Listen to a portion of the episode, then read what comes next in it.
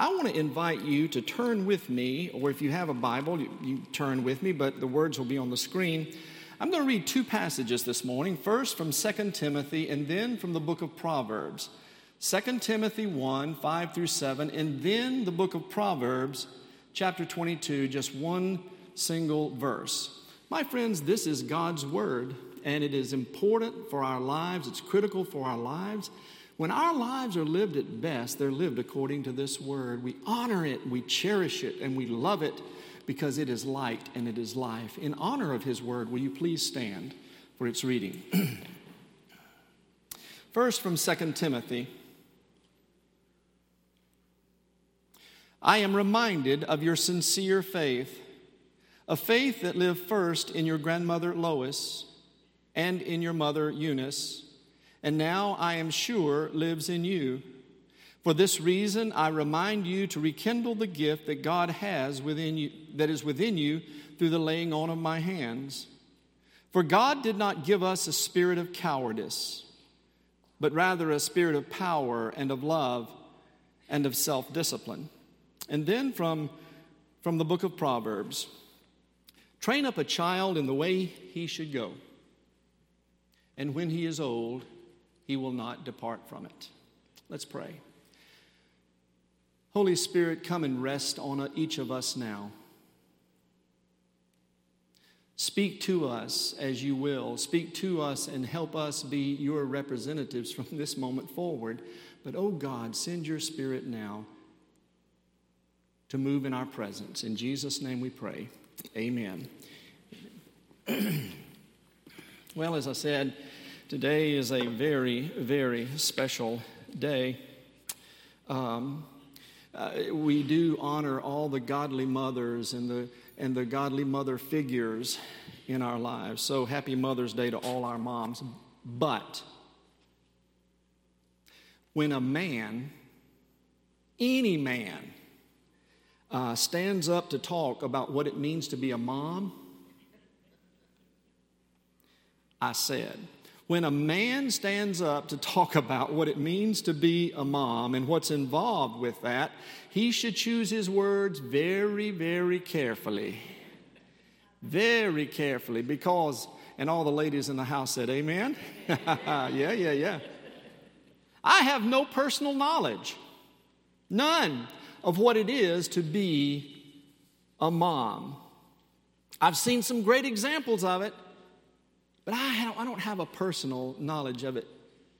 Today is also another day. Today is the day we celebrate the festival of the Christian home.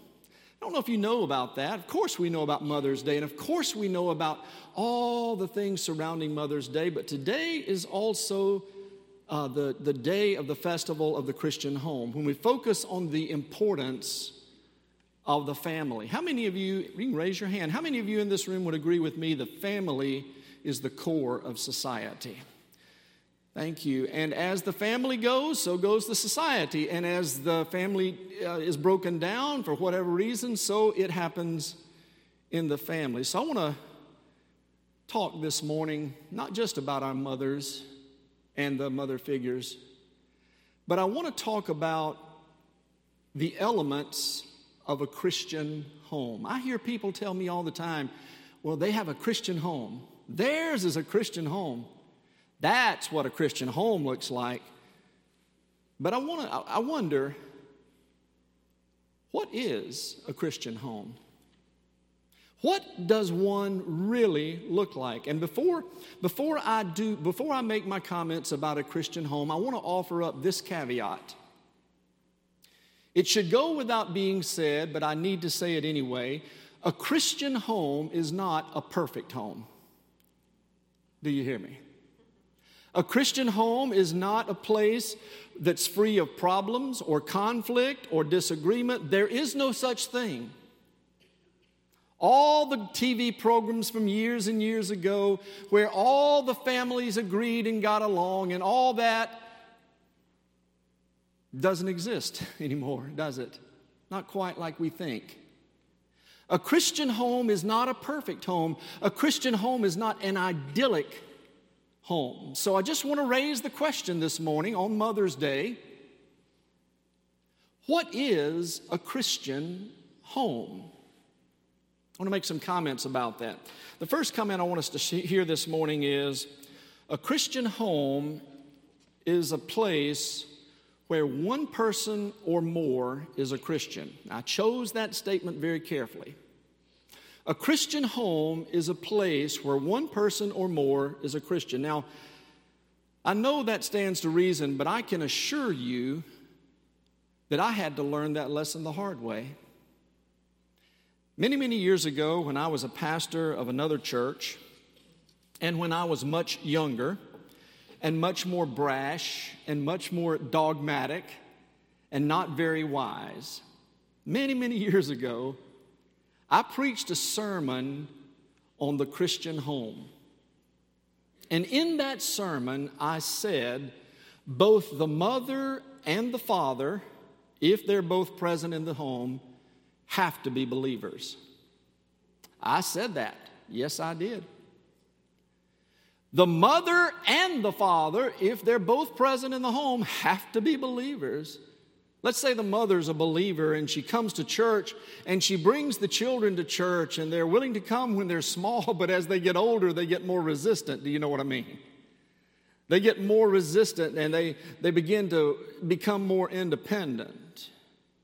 And one of them will eventually say, well, well, dad doesn't go to church. Why should I have to go to church? Not important to dad.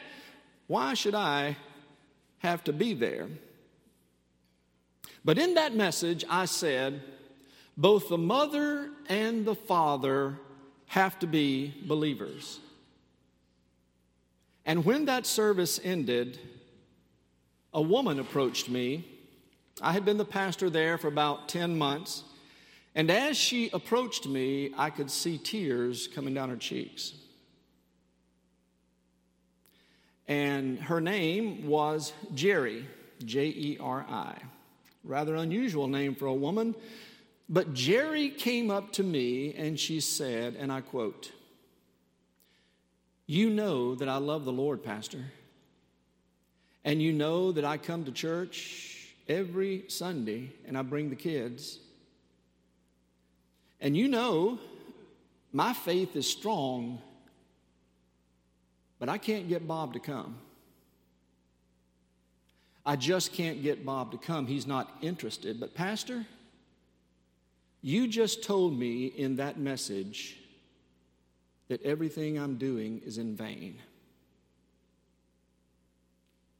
You just told me that I'm doomed to fail and I'm wasting my time. I remember that like it was doggone yesterday. And I remember that woman's tears. And I remember those words. I will never forget that as long as I live.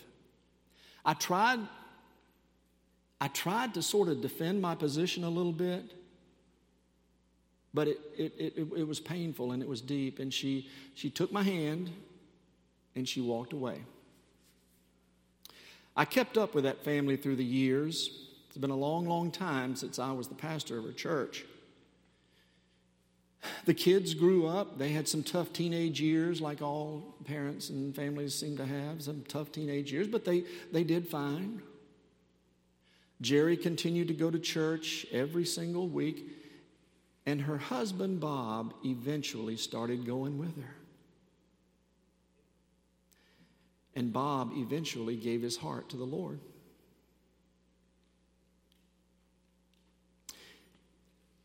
I want to say to Jeri this morning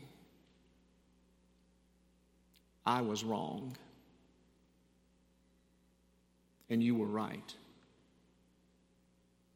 Your position, Jeri, was biblical, and mine was not. In the passage I read for you, Paul says to young Timothy, you know, Timothy was sort of like his protege.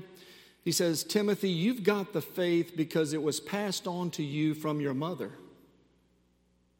And she got her faith because it was passed on from her grandmother, Lois. One parent in the home, please hear that today. One parent in the home, and the faith gets transmitted. I share that with you to make two points. First of all, to all the single moms,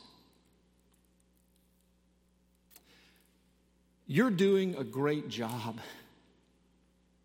You are doing everything you possibly can to be a good example and to, to provide. And to all the single moms who are having to be both mom and dad,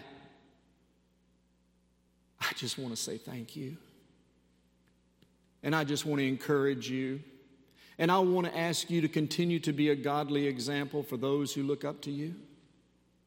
Some incredible, incredible, godly single moms. The second point I want to make is to parents who can't get your spouse to get interested in the faith. You are enough. Hear that clearly today. You are enough. Keep doing what you're doing. Love Jesus. Instruct your children. Don't condemn your, your spouse. Don't criticize your spouse. Don't threaten your spouse. Don't, don't nag and, and issue ultimatums. No, you just set an example and live a life of faith. What does it take for it to be a Christian home? It takes just one person who believes, and faith gets transmitted in the home. Secondly, in a Christian home, there are clear, fair, and immovable boundaries. Friends, God believes in boundaries. He gave us something called the Ten Commandments. He gave us the commandments to keep our lives between the ditches. I've observed that any relationship in life that has no boundaries is ultimately an unhealthy relationship. I'm to say that again. Any relationship in life that has no boundaries attached to it is an unhealthy relationship. Likewise, any home where there are no boundaries is an unhealthy home. You know, I get to hear the sound of children around Cokesbury a lot. If you want to go to my office, you go out of here and you go down that long hallway. It's like a different zip code from here. I mean, it's a long, long hallway. You go down that long hallway, and my office is just there on the right at the end of it, and, and it's there at the entrance of Bullington Hall into the Children's Center. And I hear those children every day and they're crazy and loud and wonderful, and the teachers are just trying to get them to catch a bubble, I think is what she says. I, I, I, and so I, I hear that every single day. Occasionally, I'll walk outside, walking around the place here, and I'll hear those kids loud and proud and having a great time. Do you know what's bordering the playground? A fence. There's a fence, a boundary between safety and danger, a boundary between laughter and joy and the possibility of incredible tragedy.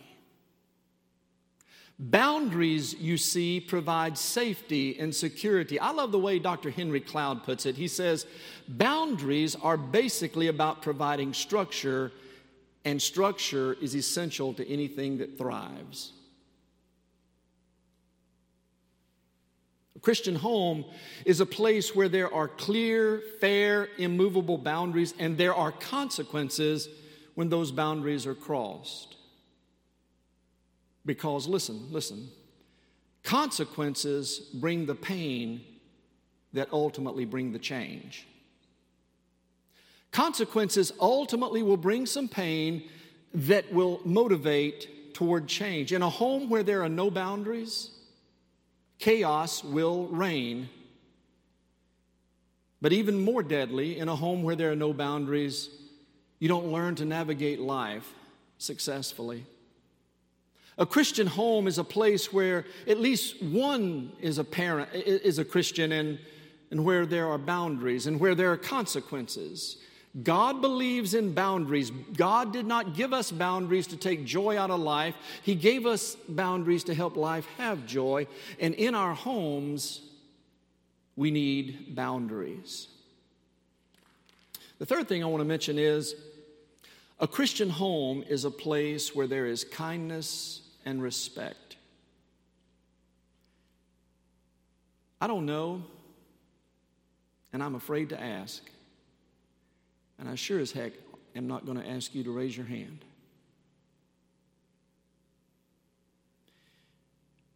But how many of you have ever been used as a verbal punching bag in your home?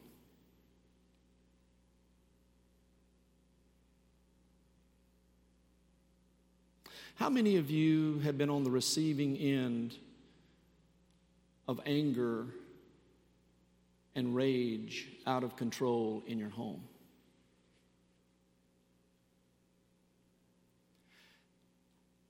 How many of you in this room have felt the sting of words?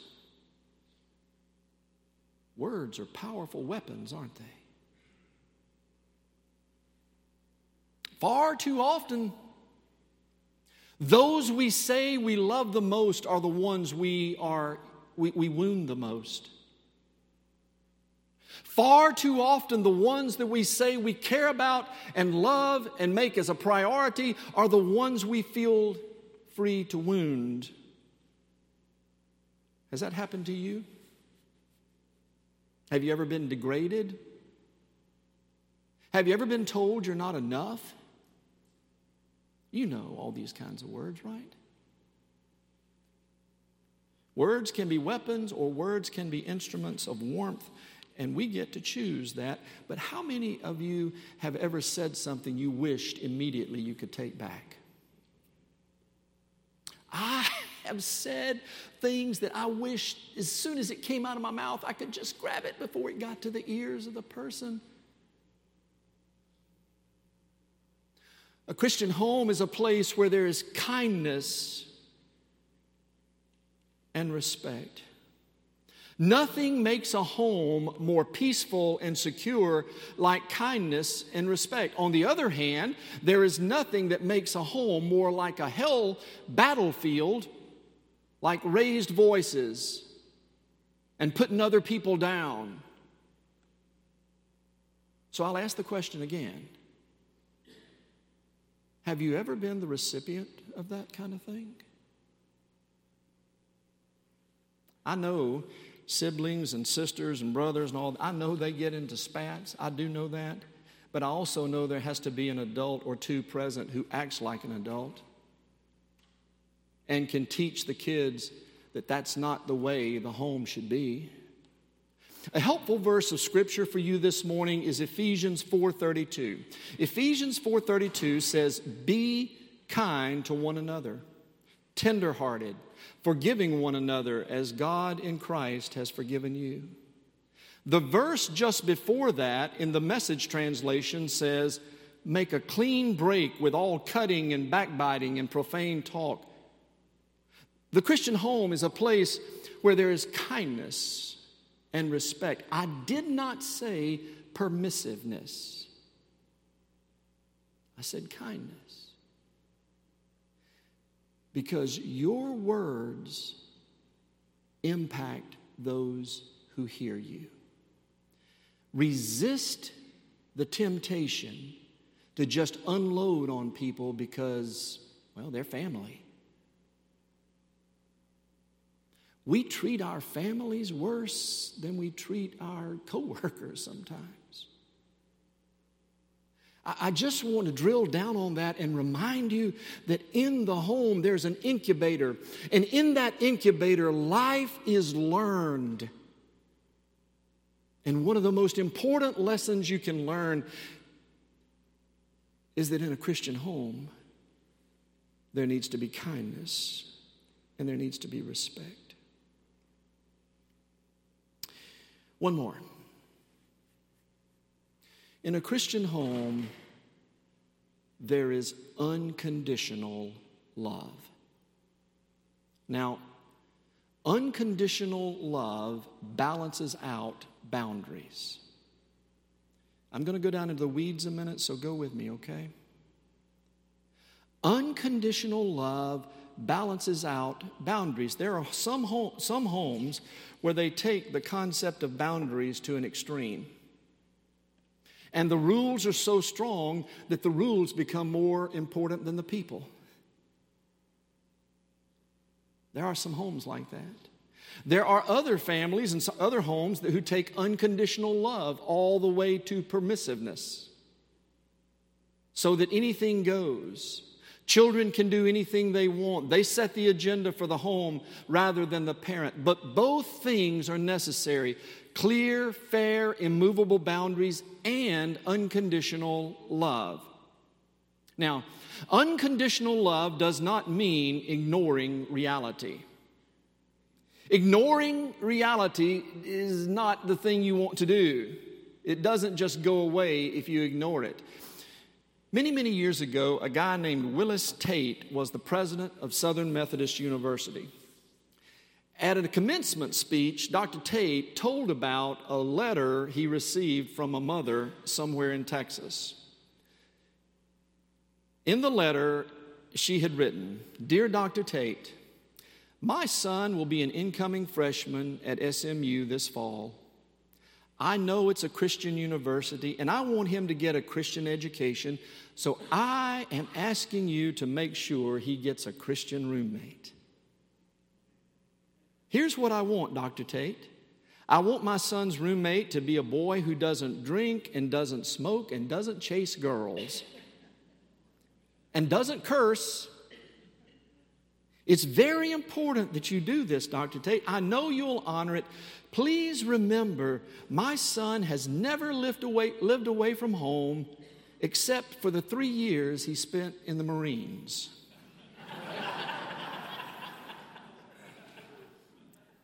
no, unconditional love doesn't ignore reality. But regardless of the reality, in the moment, it keeps on loving it keeps on loving.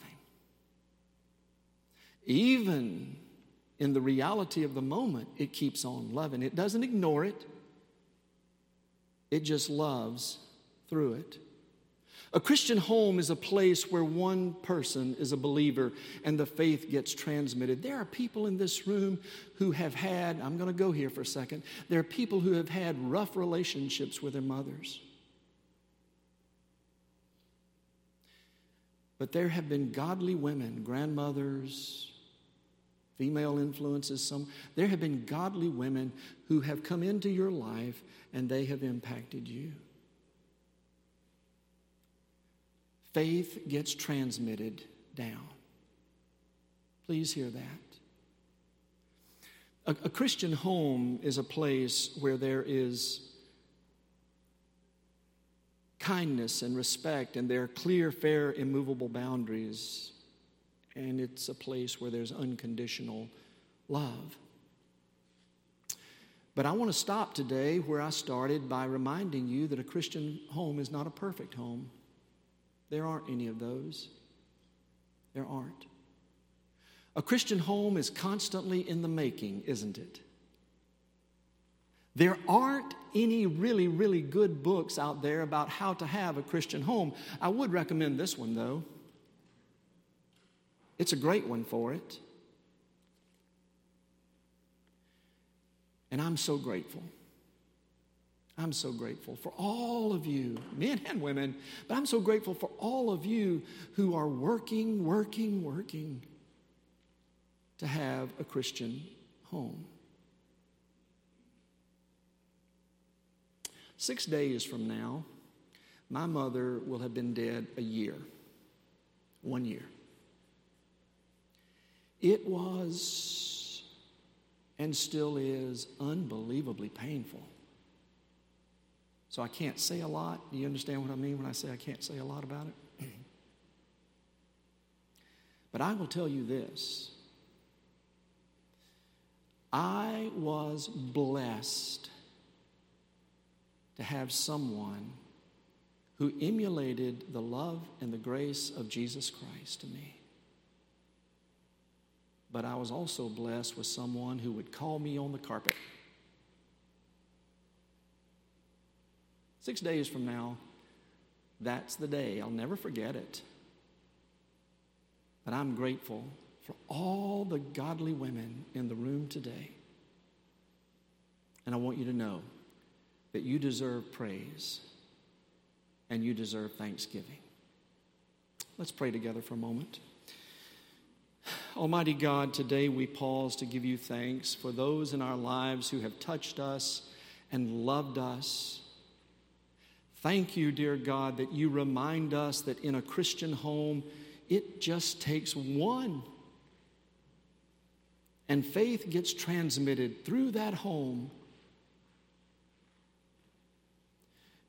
And dear God, thank you that, that you call us to have boundaries in our homes, but you also call us to have unconditional love in our homes. Help us today. Help everyone here today, especially our moms and grandmothers and all our godly women. Help us reflect you with those around us. Help us always to remember our children and our grandchildren will emulate what we do, not just what we say.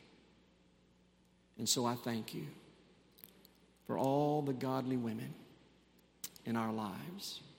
In Jesus' name we pray. And all of his people said,